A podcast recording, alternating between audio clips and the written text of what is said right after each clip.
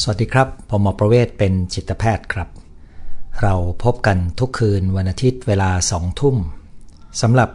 คืนวันนี้วันอาทิตย์ที่ 12 กรกฎาคม พุทธศักราช 2563 เรามีนัดกันในหัวข้อ วิธีแก้ปัญหาที่ยังมองไม่เห็นวิธีแก้ โจทย์ที่ผมเจอเนี่ยมักจะเป็นโจทย์ ที่เป็นปัญหาในงานปัญหาในชีวิตนะครับที่มาเกี่ยวข้องที่ผมได้มีโอกาสเข้าไปเกี่ยวข้องทางใดทางหนึ่ง และอย่างที่ผมเขียนโพสต์ไว้นะครับว่าในสัปดาห์ที่ผ่านมาเนี่ยผมมีโอกาสไปเกี่ยวข้องกับคนอย่างน้อย 4 กลุ่มนะครับ ซึ่งก็คือกรรมการบริหารบริษัทที่กำลังพยายามปรับตัวกับการเปลี่ยนแปลงของตลาด ได้คุยกับนักการทูตระดับ ไต่ขึ้นระดับกลางนะครับ ซึ่งมีอายุประมาณสัก 30 กลางกลาง30 ปลายปลายซึ่งมีโจทย์ในเรื่องของการดูแลสมดุลชีวิต ว่าจะทำยังไงระหว่างงานกับชีวิตส่วนตัวนะครับ แล้วก็ได้คุยในฐานะที่เป็นกรรมการประเมินคุณภาพงาน ของนักศึกษาหลักสูตรผู้บริหารระดับสูงของกระทรวงสาธารณสุข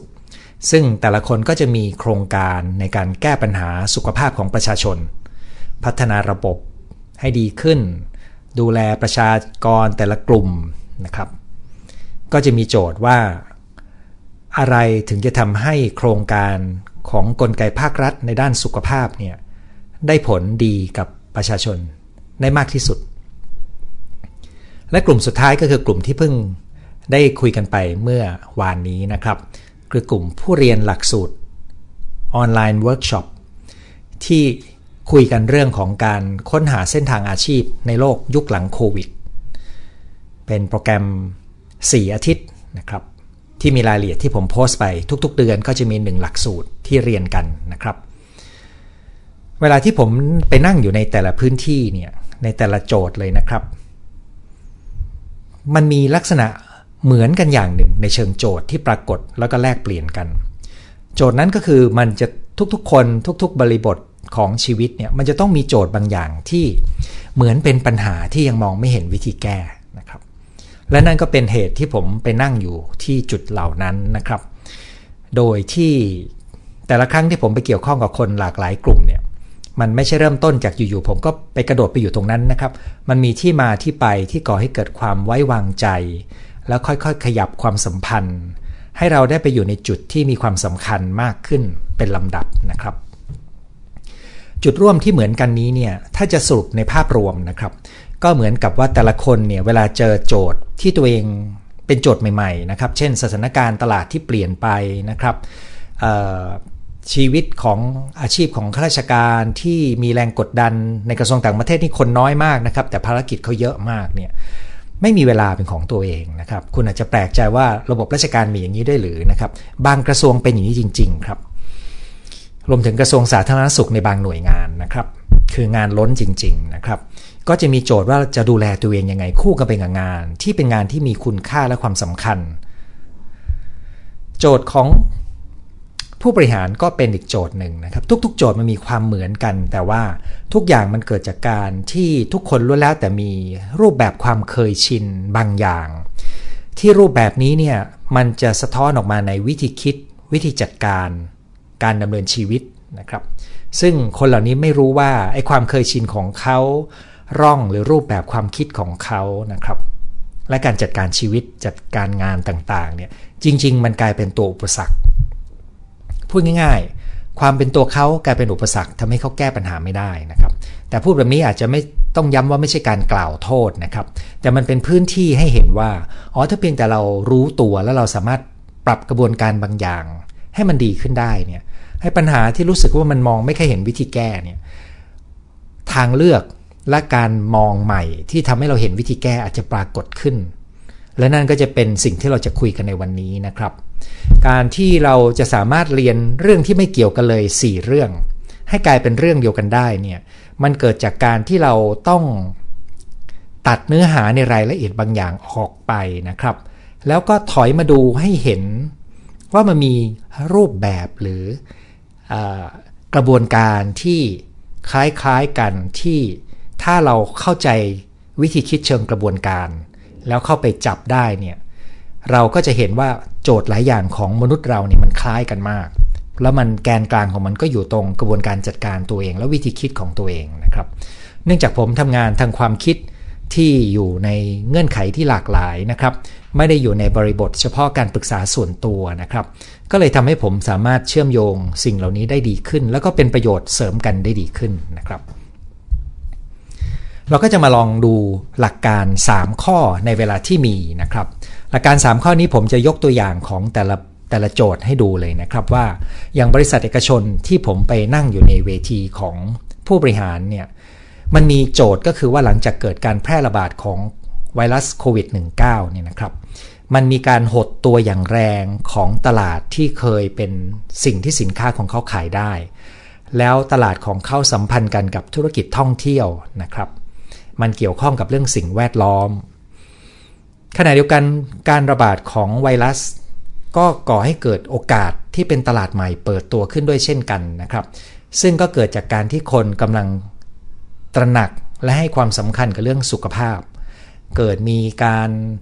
อีคอมเมิร์ซมี food delivery นะครับตัวนี้กลายเป็นว่าตลาดหนึ่งหดตัวอย่างรุนแรง ตลาดหนึ่งค่อยๆเปิดอยู่นะครับ โจทย์สำคัญก็คือเวลาที่เรากำลังอยู่ในสถานการณ์การเปลี่ยนแปลงเนี่ยเรียกว่าฝุ่นตลบอยู่เนี่ยนะครับ เราจะมีวิธีจัดการยังไง ถึงจะทำให้เราแก้ปัญหาแบบนี้ได้ดีขึ้น เคล็ดลับที่เป็นแกนกลางสำหรับโจทย์ข้อนี้ ซึ่งจะเหมือนกันกับโจทย์ข้ออื่น ที่เดี๋ยวเราจะยกตัวอย่างกันก็คือ เราต้องเข้าใจว่าณขณะนี้ความเป็นจริงที่ดำรงอยู่ คืออะไรเนี่ยนะครับพูดง่าย ๆ สถานการณ์ในสมรภูมิในพื้นที่เป็นยังไง อันนี้ก็คือสิ่งที่เป็นหัวใจของการที่เราจะแก้ปัญหาหรือจัดการสถานการณ์ได้ดีนะครับ ตลาดที่หดตัวมันกำลังเป็นยังไงอยู่นะครับ เราจะสามารถคาดการได้ไหมว่ามันจะหดตรงไหน ตรงไหนยังไม่หดเนี่ยนะครับ ตลาดที่เกิดใหม่ค่อยๆขยายตัวอยู่จากการที่คนตื่นเต้นและตื่นกลัวหรือตระหนักในสุขภาพมากขึ้นเนี่ย มันเปิดโอกาสอยู่ตรงไหนเนี่ยนะครับ เราต้องการกระบวนการที่ทำให้เห็นว่าความเป็นจริงของสถานการณ์คืออะไร ซึ่งนี่คือจุดที่ต้องเน้นและเป็นหลักข้อแรกเลย เวลาที่คุณเจอปัญหาที่ยังมองไม่เห็นวิธีแก้นะครับ คุณต้องถามตัวเองว่าความเป็นจริงของสิ่งที่คุณคิดว่าเป็นปัญหาเนี่ยคืออะไรนะครับ เพราะหลายครั้งเราจะมองไม่รู้นะครับ ไม่เห็นว่าความเป็นจริงของสถานการณ์ปัญหาคืออะไร เดี๋ยวเราลองดูอีก 3 ตัวอย่าง แล้วคุณจะเริ่มเห็นว่า มันมีอุปสรรคบางอย่างที่เราจะสูญเสียจุดโฟกัส สูญเสียความสามารถในการมองเห็นความเป็นจริงได้นะครับ กรณีที่ 2 ก็คือนักการทูตที่เป็นข้าราชการระดับกลางนะครับกำลังไต่จากระดับต้นไปสู่ระดับกลางนะครับ ซึ่งคนเหล่านี้ก็คืออนาคตก็คือคนที่จะไต่ไปเรื่อยๆ ไปจบเกษียณตอนเป็นทูตนะครับเขาก็มีปัญหางานหนักไม่มีเวลา แล้วก็เจ้านายก็คุ้นกับระบบการทำงานที่ทำงานตลอด 24 ชั่วโมงนะครับ ก็ ต้องตั้งคำถามครับว่า ในการทำงานที่มีอยู่และการที่เขาพยายามทำงานให้ได้ดี พยายามจะตอบสนองอความคาดหวังแล้วก็การมอบหมายงานของผู้บังคับบัญชาเนี่ยปัญหามันคืออะไรนะครับ เพราะว่าถ้าเรายังไม่เข้าใจปัญหาเนี่ยเราจะไปแก้มันได้ยังไงใช่ไหมครับ เดี๋ยวผมจะบอกนะครับว่าผมชวนเขาทำยังไงเขาถึงจะตระหนักในปัญหานะครับ แต่ว่ามันคือคำถามเลยครับ เวลาที่เรามีชีวิตส่วนตัวเนี่ย เราต้องตอบให้ได้ว่าสิ่งที่เราเป็นอยู่ตอนนี้เราคิดว่ามันมีโจทย์อะไรมีปัญหาอะไร ที่เราอยากทำให้ดีขึ้นนะครับ มาที่นักบริหารสาธารณสุขนะครับ โจทย์ที่เขาพยายามทำก็คือการพัฒนาระบบงาน เพื่อแก้ปัญหาสุขภาพประชาชน ในพื้นที่ที่ตัวเองรับผิดชอบนะครับ หลักคิดคล้ายกันมากครับ ว่าปัญหาคืออะไรนะครับ คราวนี้ 2 ข้อนี้เนี่ยมันต่างกันนะครับ ของนักการทูตกับนักการสาสุขนะครับเพราะของนักการทูตนี่เป็นเรื่องชีวิตส่วนตัว ของนักการสาสุขนี่เป็นเรื่องของชีวิตของประชาชนที่เขาดูแลนะครับ ส่วนกลุ่มสุดท้ายคือกลุ่มผู้เรียนเนี่ยที่เขาต้องการมาเรียนรู้ตัวเอง แล้วก็โลกแห่งงานเพื่อจะได้ออกแบบ เส้นทางอาชีพที่เหมาะสำหรับตัวเขาแล้วเข้ากันได้กับเงื่อนไขในโลกยุคหลังโควิดเนี่ยคำถามใหญ่มาก มันคล้ายๆ กับปัญหาคืออะไรใช่ไหมครับ แต่คำถามใหญ่ที่สุดในเบื้องต้นก็คือตัวฉันคือใครเนี่ยนะครับตัวฉันคือใครก็หมายความว่าเราต้องรู้จักตัวเองให้ดี เราถึงจะไปเลือก อันนี้เป็นครึ่งเดียวนะครับ อีกครึ่งหนึ่งคือเราต้องรู้ว่าโลกแห่งงานกำลังเป็นยังไงนะครับ แต่เริ่มต้นต้องรู้ก่อนว่าตัวเราคือใครก่อนนะครับ ผมจะลองขยายดูนะครับ โดยรวมๆแล้วผมกำลังเสนอว่าขั้นที่หนึ่งถ้าคุณเจอปัญหาที่ยังมองไม่เห็นวิธีแก้เนี่ยให้ เริ่มต้นจากการให้ความสำคัญกับการทำความเข้าใจในความเป็นจริงของปัญหานะครับ อย่างกรณีของบริษัทเอกชนเนี่ยนะครับ สิ่งที่เห็นเลยครับว่าเป็นเรื่องสำคัญมากในกระบวนการพูดคุยในวันนั้นก็คือ การออกแบบกระบวนการให้ได้ข้อมูล เพื่อวิเคราะห์สถานการณ์ความเป็นจริง และมีระบบติดตาม ความเป็นไปของสถานการณ์ที่ทันการนะครับ พูดแค่นี้นะครับ อาจจะเป็นการลงทุนมหาศาลเลยก็ได้สำหรับธุรกิจแต่ละแบบ แต่คำถามใหญ่กว่านั้นในเชิงวิธีการก็คือ เราจะทำยังไงให้มันถูกที่สุดนะครับ เพราะว่าสถานการณ์มันเปลี่ยนไปเรื่อยๆนะครับเราเราก็ไม่ได้มีเงินเยอะไปลงทุนใหญ่นะครับนั้นมันก็ต้องเรียนรู้การใช้ข้อมูลจากอดีต ข้อมูลที่มีอยู่แล้วในระบบ กับข้อมูลใหม่ที่ยังไม่มีอยู่นะครับ ซึ่งตรงนี้จะเป็นรายละเอียดทางเทคนิคที่ผมมีโอกาสได้พูดคุยกับทีมบริหาร ว่าลองออกแบบกระบวนการนี้สิเนี่ยนะครับ ถ้าจะใช้ศัพท์สมัยใหม่นะครับ สิ่งที่เราคุยกันในเวทีบริหารในครั้งนั้นก็คือการทำ data analysis นะครับ คือการทำวิเคราะห์ข้อมูล เพื่อทำให้เรารู้ความเป็นจริงของสถานการณ์ มาดูนักการทูตเนี่ยนะครับ สิ่งที่ผมชวนเขาคิดก็คือ การทำความเข้าใจในความเป็นจริงของปัญหาก็คือเราก็ไล่ไปครับว่า งานชีวิตงานมันให้อะไรนะครับ ชีวิตคนมีกี่ด้าน แต่ละด้านตอนนี้ของคุณเป็นยังไงนะครับ เพื่อให้เขาสแกนดูภาพคร่าวๆกว้างๆของชีวิตของเขานะครับ ดังนั้นกระบวนการทบทวนชีวิตเป็นระยะ เพื่อเข้าใจว่าในการใช้ชีวิตของเราเนี่ยเราเห็นไหมว่ามันมีอะไรบางอย่างที่ยังไม่ลงตัวเนี่ยนะครับ และไอ้ความไม่ลงตัวมันอยู่ตรงไหน คือมันเป็นปัญหาตรงไหนนะครับ ตรงนี้จะเป็นจุดที่เป็นจุดเริ่มต้นของการจัดการให้ดีขึ้น ไม่เช่นนั้นแล้วมันจะดำเนินไปเรื่อย ๆ แล้วมันจะรู้สึกเริ่มไม่สนุกกับงาน เริ่มอ่อนล้าจำนวนหนึ่งก็จะลาออกจากงานจำนวนหนึ่งก็จะอยู่ แต่ว่าทำงานได้ไม่เต็มที่ กลายเป็นปัญหาขององค์กรนะครับ แต่ทั้งหมดก็เริ่มต้นจากการที่กำลังคนเนี่ยไม่มีโอกาสได้มีเวลาจัดการทบทวนชีวิตและให้เห็นว่ามันมีตรงไหนที่ต้องจัดการ ให้ดีขึ้นนะครับ ในส่วนของบุคลากรสาธารณสุขเนี่ยเวลาที่เขาตั้งปัญหาเนี่ยผมสังเกตอย่างหนึ่งครับ คนที่ทำงานอาชีพไหนก็ตาม ก็จะมีวิธีคิดในแบบของอาชีพนั้นนะครับมีมุมมองทางวิชาการทางวิชาชีพของตัวเอง แต่นักการสาธารณสุขเนี่ยจะต้องเรียนรู้ให้เข้าใจว่าในทุกๆอย่างที่เขากำลังจะดำเนินการกับประชาชนเนี่ย เช่นบริการใหม่ๆ หรือการตอบโจทย์ความต้องการของประชากรกลุ่มใหม่ๆนะครับเช่นตอนนี้โจทย์ใหญ่ที่เจอบ่อยก็คือผู้สูงอายุที่เพิ่มมากขึ้นเนี่ยเราต้องไม่เผลอมองจากมุมของทางการแพทย์แต่เพียงอย่างเดียว เราต้องเข้าใจมุมมองของประชาชนว่าเขามองเห็นปัญหายังไง มุมมองของผู้ป่วยและญาตินะครับว่าเขามองเห็นปัญหายังไง เจ้าหน้าที่ของเราล่ะมองเรื่องนี้ยังไง แล้วก็สามารถที่จะประติดประต่อภาพ เพื่อให้เห็นว่า สถานการณ์ความเป็นจริง และความรู้สึกเป็นปัญหาของทุกฝ่ายเนี่ยมันเป็นปัญหายังไง เพื่อจะได้นำไปออกแบบกระบวนการได้ ซึ่งเดี๋ยวเราจะคุยกันในขั้นต่อไปเนี่ยนะครับ ใน 3 ตัวอย่างที่ผมเริ่มยกมาคุณคงจะเห็นนะครับว่าวิธีการมันอาจจะต่างกัน แต่มันกำลังพยายามตอบโจทย์ร่วม คือเราต้องเข้าใจปัญหาต้องการเข้าใจความเป็นจริงก่อนนะครับความเป็นจริงที่เราคิดว่าเป็นปัญหาเนี่ยมันคืออะไรนะครับสำหรับ ผู้เรียนนะครับที่เขาพยายามจะตอบคำถามว่าตัวฉันคือใครเนี่ยแล้วการจะเข้าใจความเป็นจริงมันก็เกิดขึ้นครับ เพราะว่าเรามีเครื่องมือในการทำความเข้าใจตัวตนของคนเนี่ยที่ไปเกี่ยวข้องกับโลกแห่งงานได้หลากหลายตัวมาก เช่นเรื่องของความถนัดนะครับเรื่องของความชอบ เรื่องของบุคลิกภาพนะครับเฉพาะ 3 ตัวนี้นะครับเป็น 3 ตัวที่จะมีการพัฒนาและเปลี่ยนแปลงไปได้ตามวัย แต่กระบวนการเรียนรู้ตรงนี้ก็เพื่อที่จะเห็นความเป็นจริงของตัวเรา และการเข้าใจความเป็นจริงของตัวเรา ควบคู่กันไปกับการเข้าใจความเป็นจริงของแนวโน้มของโลกแห่งงานเนี่ยก็จะทำให้เราเลือกจุดมาบรรจบกันได้ลงตัวขึ้นนะครับ ความยากของคนที่กำลังพยายามค้นหาตัวเอง ในบทเรียนที่เมื่อวานผมเห็นชัดมากนี่นะครับ ก็คือคนเราไม่ค่อยตระหนักหรือยอมรับว่า ตัวเราในแต่ละบริบทในแต่ละสถานการณ์ อาจจะแสดงความเป็นตัวเราออกไปที่ไม่เหมือนกันนะครับ มนุษย์เรามีความซับซ้อน และในแต่ละขณะมันจะกระตุ้นบางส่วนของตัวเรา ที่จะพูดและแสดงออกมาแบบหนึ่งในอีกบริบทหนึ่งเราอาจจะพูดและแสดงอีกแบบหนึ่งนะครับ มันก็เกิดความสับสนนะครับว่าเอ๊ะตกลงตัวเราคือใครหรือเป็นอะไรกันแน่เนี่ยในความเป็นจริงก็คือความหลากหลายของความเป็นตัวเราเนี่ยมันมีหลายด้าน ในแต่ละขณะเราอาจจะถูกกระตุ้นให้บางด้านของเราแสดงออกไปแบบนั้น เช่น กับคนที่คุณรัก คุณอาจจะรู้สึกอ่อนไหวและน้อยใจง่ายนะครับ กับที่ทำงานคุณอาจจะเป็นพี่ใหญ่ใจดีที่สุขุมมากเลยนะครับ สุขุมมากเลย ขั้นพอคุณอยู่กับคุณพ่อคุณแม่ คุณอาจจะมีอารมณ์เป็นเด็กปนอยู่ในนั้น อันนี้ยกตัวอย่างนะครับ ก็แปลว่า เรามีตัวตนอยู่หลากหลายแง่มุม ถ้าเราต้องการเข้าใจความเป็นจริงของความเป็นตัวเราเนี่ย เราจะรู้ได้ยังไงนะครับ กระบวนการตรงนี้เนี่ยถ้าจะพูดแบบย่อๆก็คือการเห็นตัวเองในแต่ละสถานการณ์ แล้วพยายามจะเห็นจุดร่วมของเป็นความเป็นตัวเอง แล้วก็ไม่ต้องบอกว่าเราเป็นกอหรือเป็นขอแต่เพียงอย่างเดียวนะครับ แต่เราเป็นกอและขอขึ้นอยู่กับสถานการณ์จะนำตัวไหนของเราออกมา แต่ถ้าจะดีไปกว่านั้นก็คือเราเชื่อมโยงกับตัวเองผ่านกระบวนการเรียนรู้ที่จะอยู่กับตัวเองได้ดีขึ้นและสังเกตตัวเองเนี่ยเราก็จะสามารถ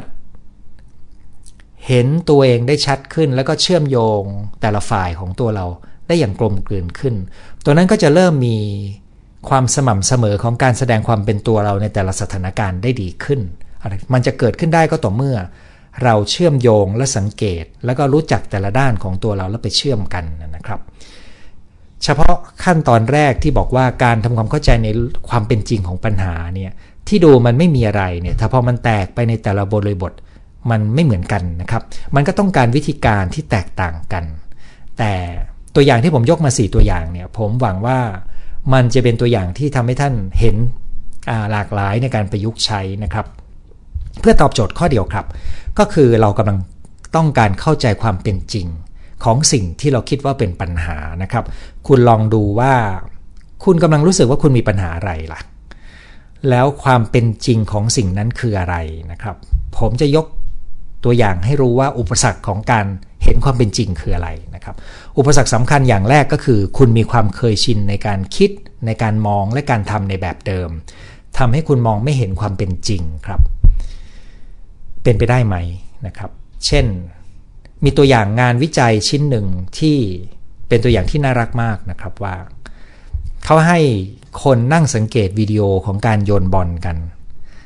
แล้วก็มีตัวคนแต่งตัวกอริลลาเดินผ่าน สีดำนะครับเดินผ่าน ปรากฏว่าในขณะที่เรามองแต่สิ่งที่เราจดจ้องอยู่ เราจะมองไม่เห็นสิ่งที่เราไม่ได้จดจ้องนะครับ ให้ความเคยชินของคนก็เหมือนกันครับ ถ้าเราเคยชินแล้วก็มองแต่สิ่งที่จดจ้องนะครับ เราจะมองไม่เห็นสิ่งที่เราไม่ได้ฝึกเปิดใจรับเพื่อเห็นไอ้สิ่งที่เราไม่ได้คุ้นนะครับ ตัวนี้ก็คือว่า เราจะมีความเคยชินในการคิดและทำจนเรามองไม่เห็นความเป็นจริง เพราะมันติดมีม่านบังตาเราอยู่นะครับ อุปสรรคที่2ที่เจอบ่อย ก็คืออารมณ์ปฏิกิริยาทางอารมณ์ที่เรามีต่อปัญหานั้นนะครับ ยกตัวอย่างนะครับ สมมติว่ามีแฟนมาบอกเลิก อย่าเพิ่งเลยเอานั้นแรงไปหน่อยนึงเอาแฟนบอกยกเลิกนัดหมายที่นัดกันมานานกระทันหัน อันนี้ดีกว่านะครับ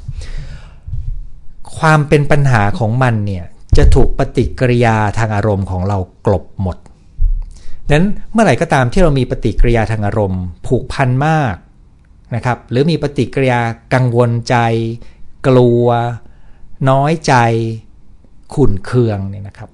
อารมณ์เหล่านี้จะทำให้เรามองไม่เห็นความเป็นจริงของปัญหาครับ ซึ่งผมก็มีวิธีการแก้ง่าย ด้วยการตั้งคำถามว่าเอ๊ะมันเป็นปัญหายังไง อย่างที่เราคุยกันประจำนะครับ อุปสรรคถัดมาก็คือรูโวในวิธีคิดของคน ซึ่งมีอยู่ด้วยกันหลายตัว แล้วเราเคยคุยกันในเรื่องนี้บ้างนะครับ ว่ากับดักความคิดของมนุษย์เรามีอะไรบ้าง และตัวสุดท้ายง่าย ๆ ก็คือบางครั้งการจะเข้าใจความเป็นจริงของปัญหาเนี่ยเราจำเป็นที่จะต้องมีความรู้และเครื่องมือที่เหมาะกับเรื่องนั้น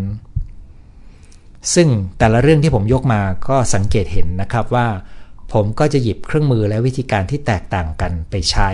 แต่แกนกลางของมันก็คือเราต้องเข้าใจก่อนว่า โจทย์ของเราอยู่ตรงไหน ปัญหาของเราคืออะไร ความเป็นจริงที่เป็นอยู่คืออะไรเนี่ยนะครับ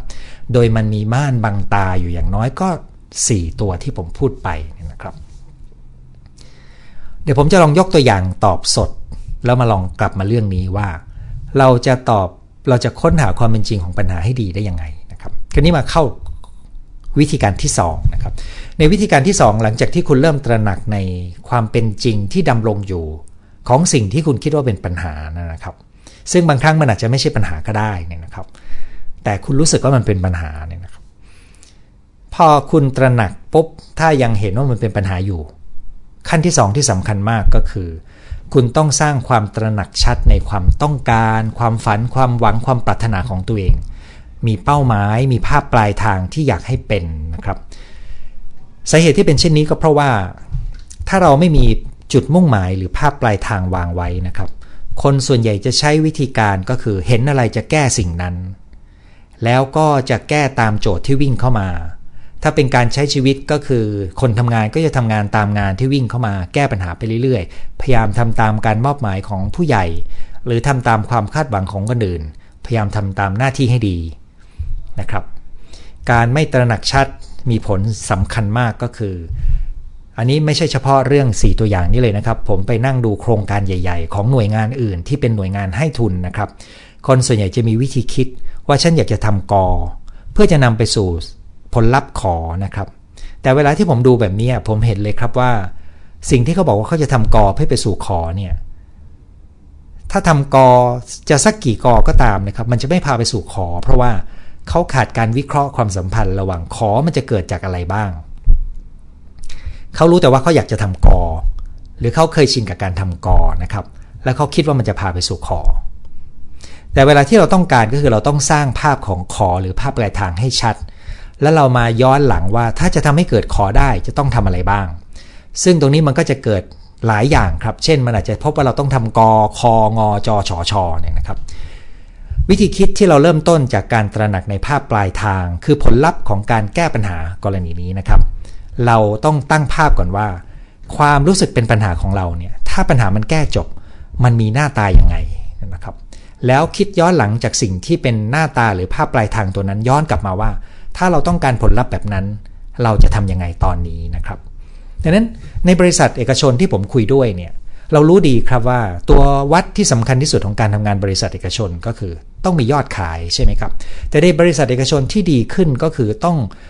มอบคุณค่าให้กับสังคมนะครับบริษัทที่ดีเขาต้องคิดถึงประโยชน์ต่อสังคม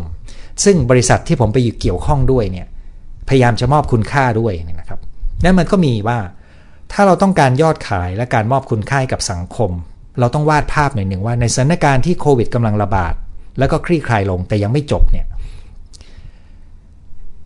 การที่จะสร้างยอดขายได้ มันจะเกิดจากการทำกระบวนการขายใครนะครับ เพราะตลาดเก่ากำลังฝ่อตัว ตลาดใหม่กำลังเปิดแล้วเรายังไม่รู้จักเขาดีพอนะครับ คุณค่ากับสังคมทำอย่างไรนะครับ เนื่องจากเขาทำงานด้านสิ่งแวดล้อมด้วย ตอนนี้หลังมีโควิดระบาด พลาสติกล้นเลยนะครับ เพราะว่ามีการสั่งอาหารทาส่งเป็นพลาสติกทั้งนั้นเลยเนี่ยบรรจุภัณฑ์เป็นพลาสติกนั้นการที่เราจะสร้างภาพปลายทางชัด แล้วมันจะนำไปสู่วิธีการที่เหมาะสมเนี่ยก็จะทำให้กระบวนการของเราแหลมคมมากขึ้นนะครับ คือเราต้องไม่ติดในวิธีการทำงานเดิมๆ เพราะความเป็นจริงได้เปลี่ยนไปแล้วนะครับ ตัวนี้เป็นตัวที่ผมเห็นชัดที่สุดตอนที่ไปนั่งอยู่ในเวทีวันนั้นนะครับ ซึ่งคุณสังคงจะเห็นนะครับว่าจริงๆ ผมไปแม้ว่าจะไปในฐานะที่เป็นคนทำงานด้านความคิดของคนเนี่ยแต่ผมก็ไปเรียนรู้ร่วมกันกับทีมงานที่ผมมีโอกาสได้รับโอกาสไปนั่งอยู่กับเขานะครับ คราวนี้แล้วผมทำยังไงกับนักการทูตที่มีโจทย์เรื่องสมดุลชีวิตและงานนะครับ ผมเปิดประเด็นกับเขาครับว่า เขามีภาพชีวิตที่ต้องการเป็นยังไง แต่จริง ๆ ผมถามต่อด้วยว่าเขารู้ไหมว่าหลังเกษียณแล้วเขาต้องอยู่อีกกี่ปีนะครับ ผมยกตัวอย่างรุ่นพี่ของผมที่เกษียณอายุมาแล้ว 25 ปี แล้วก็เล่าให้ฟังว่า ถ้าไม่ได้เตรียมการเนี่ยโจทย์ที่จะไปโผล่ปลายทางเป็นยังไงนะครับนั้นเราก็คุยกันว่า ถ้าสมมติว่าหลังเกษียณของข้าราชการที่มีอายุประมาณไม่ถึง 40 ปี คนรุ่นนี้มีโอกาสจะมีอายุเกิน 85-90 นะครับนั้นเขาต้องเผื่อไว้ว่า ถ้าเขาจะมีชีวิตอยู่ถึงประมาณ 90 ปีเนี่ย แปลว่าเขาจะมีอีก 30 ปีหลังเกษียณ อันนี้เราคุยกันบ่อยนะครับเขามีภาพไม่ว่าเขาอยากจะมีชีวิตยังไงยาวตรงปลายทาง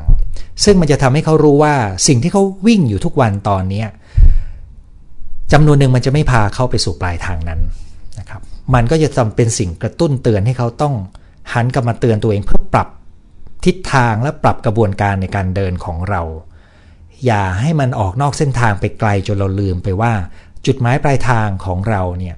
สุดท้ายแล้วคืออะไรเนี่ยนะครับ อันนี้คือเรื่องของชีวิตของคนดังนั้นมันก็ทำให้เขาเห็นตระหนักว่าเรื่องสุขภาพ เรื่องการวางแผนการเงิน เรื่องความสัมพันธ์กับคนรัก เรื่องเวลาในการค้นหาความหมายของชีวิตสำคัญมาก ไม่ใช่เรื่องงานและเงินอย่างเดียวไม่ใช่เรื่องงานอย่างเดียวเนี่ยนะครับ นักการสาธารณสุขเนี่ยผมจะตั้งโจทย์ครับว่าสิ่งที่เขาพยายามทำเนี่ยผลลัพธ์ปลายทางเนี่ยมันจะเกิดอะไรขึ้นกับกลุ่มแต่ละกลุ่ม นะครับ เช่น เกิดอะไรขึ้นกับประชาชน ผู้ป่วยและญาติเจ้าหน้าที่และหัวหน้าเราเนี่ยนะครับ ภาพตรงนี้เนี่ยถ้าชัดแล้วโดยเฉพาะอย่างยิ่งในบทบาทของหน่วยราชการที่ดีเนี่ยจะต้องเอาประชาชนเป็นตัวตั้งนะครับเป็นที่ตั้งเนี่ยเรื่องอื่นเป็นตัวปัจจัยประกอบนะครับ แต่ทิ้งไม่ได้นะครับ ถ้าเราเห็นภาพชัดตรงนั้น มันจะกำหนดว่าเราต้องเปลี่ยนกระบวนการยังไง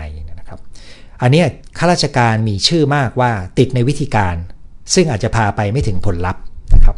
แต่สิ่งที่ผมกำลังชวนก็คือ เห็นภาพผลลัพธ์ให้ดี แล้วย้อนกลับมาเปลี่ยนวิธีการของเรานะครับ คุณอยากจะได้อะไรในชีวิต คุณคิดภาพปลายทางให้ชัด แล้วคุณต้องเลือกวิธีการของคุณให้เหมาะนะครับ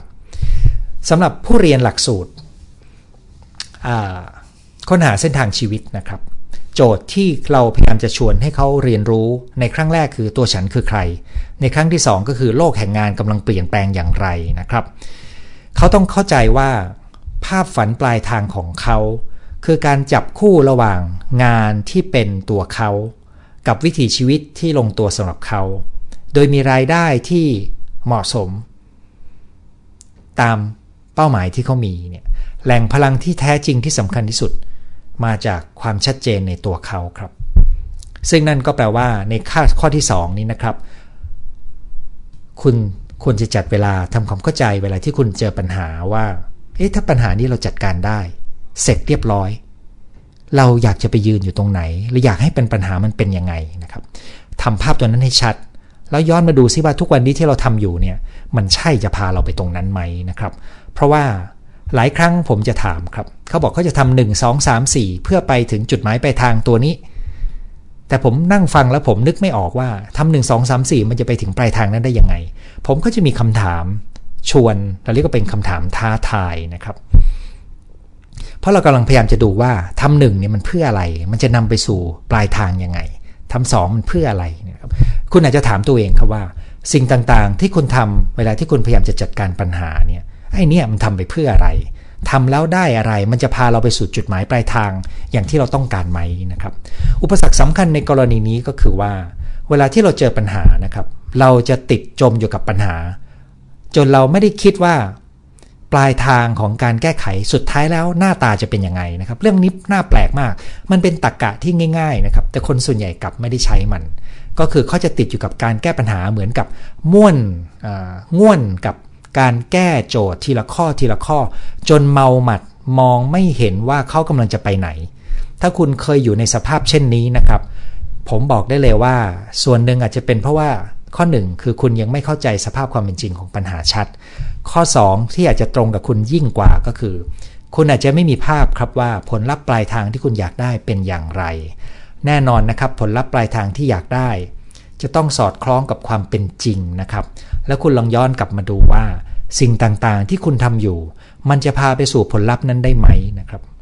ผมจะยกตัวอย่างตัวอย่างอีกตัวอย่างหนึ่งนอกเรื่องจาก 4 ตัวอย่างนี้นะครับ ก็คือผมได้มีโอกาสได้ไปดูการพูดคุยแล้วก็ให้กำลังใจกันหรือคำบ่นกันของกลุ่ม Facebook กลุ่มปิดแก้ซึมเศร้าแบบไม่ใช้ยานะครับ หลายครั้งผมเห็นวิธีคิดของคนที่มีความทุกข์ใจที่เรื้อรังเนี่ย ซึ่งเห็นชัดเลยครับว่าเขากำลังจมกับปัญหาเฉพาะหน้า แล้วก็กำลังมีปฏิกิริยาทางอารมณ์กับสิ่งต่างๆ ที่เกิดขึ้น โดยที่เขายังไม่ชัดว่า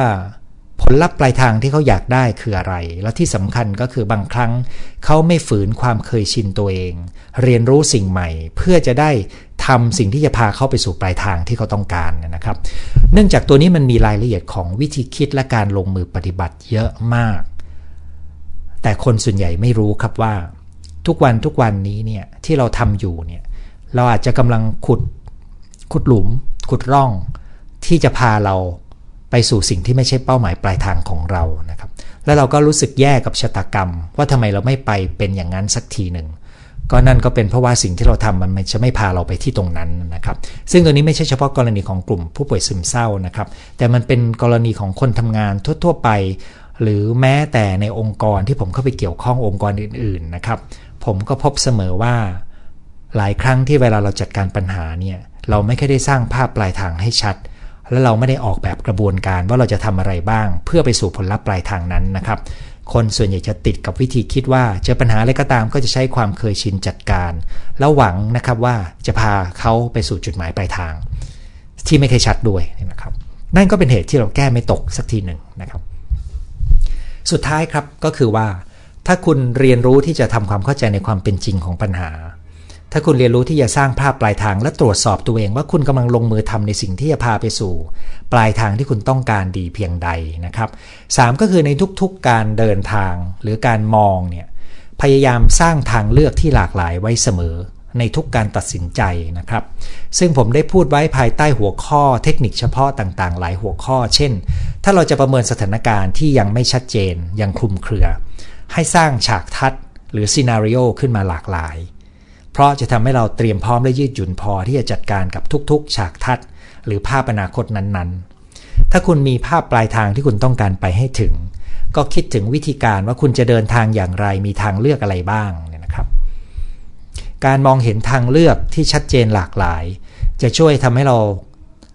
มีการตัดสินใจที่ดีขึ้นนะครับ การฝึกมองทางเลือกใหม่ ๆ การออกจากกรอบความคิดความเคยชินเดิมๆ จะช่วยให้เราแก้ปัญหาใหม่ ๆ หรือปัญหาที่เราไม่เคยเจอ ปัญหาที่เรายองมองไม่เห็นทางแก้นี่นะครับ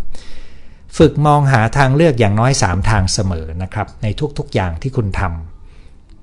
ำเราจะลองสรุปกันสั้น ๆนะครับ โดยรวมแล้วผมกำลังชวนคุณมองว่า ถ้าคุณกำลังมีปัญหาที่คุณรู้สึกว่าวิธีแก้ปัญหาคุณยังมองไม่เห็นนะครับ คุณลองทำสามอย่างนี้ดู ตั้งคำถามกับตัวเองว่า ตกลงเราคิดว่าเรารู้จักปัญหาดีหรือยังปัญหามันคืออะไร ความเป็นจริงที่เป็นอยู่นะ ไม่ใช่สิ่งที่คุณคิดนะครับ ปัญหาคืออะไร ปลายทางที่คุณอยากไปให้ถึงคืออะไร ผลลัพธ์ความปรารถนาของคุณคืออะไรนะครับ แล้วตรวจดูซิว่าสิ่งที่คุณทำอยู่จะพาไปตรงนั้นได้ไหม จริงไหมนะครับ มองแบบซื่อสัตย์กับตัวเอง แล้ว 3 ก็คือในทุกๆการมองทางเลือก โดยเฉพาะการทางเลือกในการไปสู่ปลายทางที่เราเลือกไว้แล้วเนี่ยให้มีทางเลือกที่หลากหลาย เพื่อเปิดความเป็นไปได้ และทำให้เราตัดสินใจได้อย่างมีคุณภาพมากขึ้น